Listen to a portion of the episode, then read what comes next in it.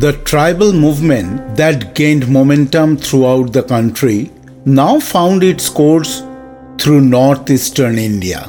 The British had pledged to withdraw after the First Burma War from Assam. Instead, with the Treaty of Yandabo, Assam was included under company jurisdiction. As a result, while there was an apprehension of peace amongst the people, after a long period of chaos and lawlessness, people of rank were presumably unhappy with their importance reduced to an extent of loss. Hi, this is Kaushik Mazumdar, and today, in this concluding part of the peasant and tribal movement episode, we will journey through the northeastern India to get a view of the movement. With the East India Company in power, the ruling Ahom monarchy was also stripped of its social privileges. The feudal rulers lost their relevance to the colonial rulers. Soon, the company, who once was an ally in driving out the Burmese from Assam, soon became their enemy, and supporters of the monarchy began to organize themselves to restore the old Ahom monarchy and oust the British. In 1828, Ahom prince Gomdhar Konowar his colleague Dhananjay Bargohain and their followers rose in revolt against the British occupation of Assam. But his ambitions were soon suppressed by Lieutenant Rutherford and his army. After the rebels lost, he fled to Naga Hills only to be arrested and sentenced to death by the British. The sentence was subsequently commuted to seven years of imprisonment in Rangpur whereafter no more information is available about Gomdhar Konowar. Finally, the company decided to follow a conciliatory policy and handed over Upper Assam to Maharaja Purandar Singh Narendra, and part of the kingdom was restored to the Assamese king. Also, the tracks of the Khasi revolt can be traced back to the acquisition of Lower Assam. David Scott conceived the plan of connecting Assam with Sylhet by road through the Khasi Hills. Accordingly, Scott managed to receive consent from Siam of Nongkhalau Tirath Singh. Little did Tirath Singh know that this was just the beginning. Soon, a lot of men from different Indian states as well as British people were brought in to build the road, and as the area was tactfully included under company jurisdiction, British Army took the charge. Inhabitants of Khasi Hills were displeased with the whole thing and extended their concern to Tirath Singh, who by this time figured out the ploy of company. Tirath Singh, together with nearly 30 Khasi chiefs, pledged to oust the British from not only Khasi, Jayanti Hills, but also from plains of Assam. Supported by the chief of Barmanik for almost four years, from 1828 to 1829, Tirath Singh led the tribesmen to fight against the British. The British suppressed the revolt brutally. They burned down many villages. Still, when the people would not give up the whole territory, was put under an economic blockade by the company. This eventually forced the Khasi chiefs to surrender in 1832. Again in 1839, the Hill tribe, Singphos, revolted against the British but with no results. But with no result. Alike tribes from Western Ghats, Northwestern Hills, Ho, Munda, Kol, Santals of Chotanagpur and surrounding area rose in rebellion against the British Company and local landlords. Amongst numerous rebellions of that period in the area, Kol Mutiny of 1831 and Santhal Rising were the fiercest ones. The East India Company soon after grabbed the administrative rights besides increasing the taxes to the extreme and also imposed restrictions on the use of forest produce. This forced the tribals, whose livelihood was dependent on the forest, to shift to agriculture. But with the influx of non tribals, the sons of soils also lost the right of their own land. Soon the tribals were reduced to being landless agricultural laborers. Also, with the infiltration of the outsiders, the tribals got ranked under the lowest rungs of society, which was not even theirs. Taking advantage of the situation, the British introduced moneylenders into the tribal areas, which led to severe exploitation of the local tribals and turned them into bonded laborers.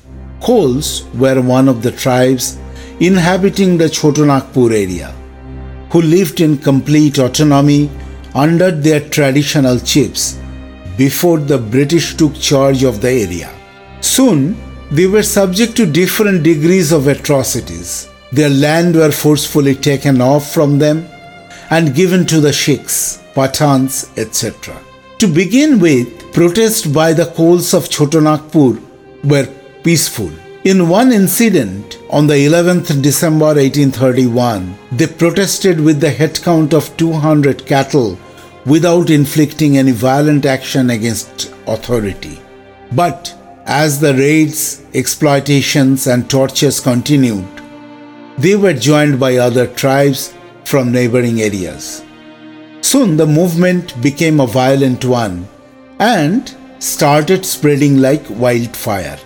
Though initially the tribesmen revolted against the British and the moneylenders, eventually they started attacking everyone who was outsiders to them irrespective of their race, sect, or even nationality. Many non tribals lost their lives in the subsequent attacks, and their properties were burnt to ashes. This armed resistance went on for two years before it was brutally crushed by the British, employing troops from Calcutta and Benares.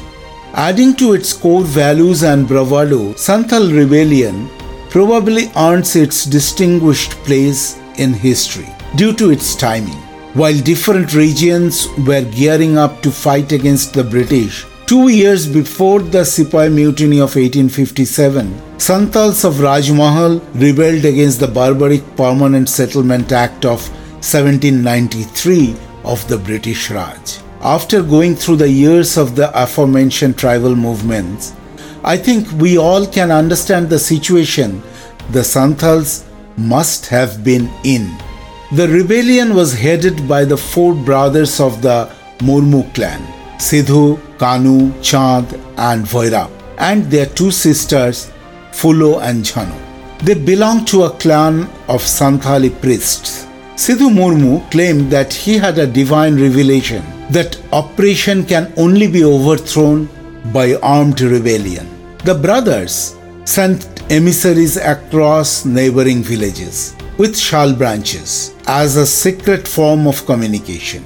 On 7 July 1855, the Santals declared themselves free and took an oath under the leadership of Sidhu Murmu and Kanu Murmu to fight till their last breath against the British and their agents. To give an account of how committed they were to the oath, let's just refer to the account of W. W. Hunter. It was not war. They, the Santals, did not understand yielding. As long as their national drums beat, the whole party would stand, allowing themselves to be shot down. In another description, Hunter mentions a magistrate asked them, Santals, to surrender. In response, a quiver of arrows came out from a cottage of the Santals.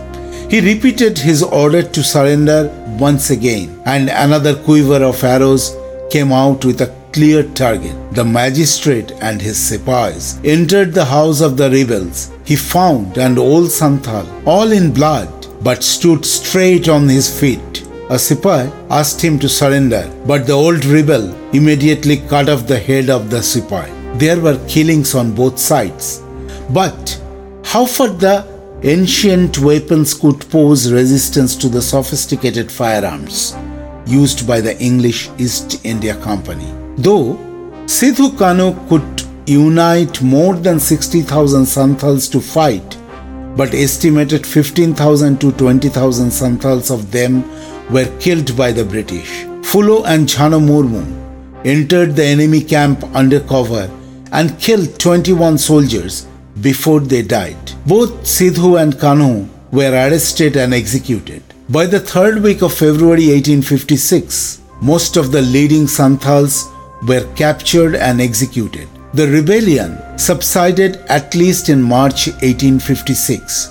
Not only the rebellion was suppressed, but the company wanted to set an example about how they are going to treat the rebels under their rule. No wonder the degree of atrocities did not know any limit. Tens of villages were crushed using elephants. Women were raped and killed, and even the children were not spared though the broad sense of ownership and resistance at the core of almost all of these revolts were similar.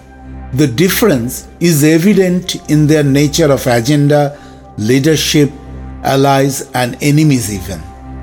Yet, this can definitely be highlighted as the platform in making for the people from different socio-economic backgrounds to come together with a common sense of resistance towards the British long before the mutiny.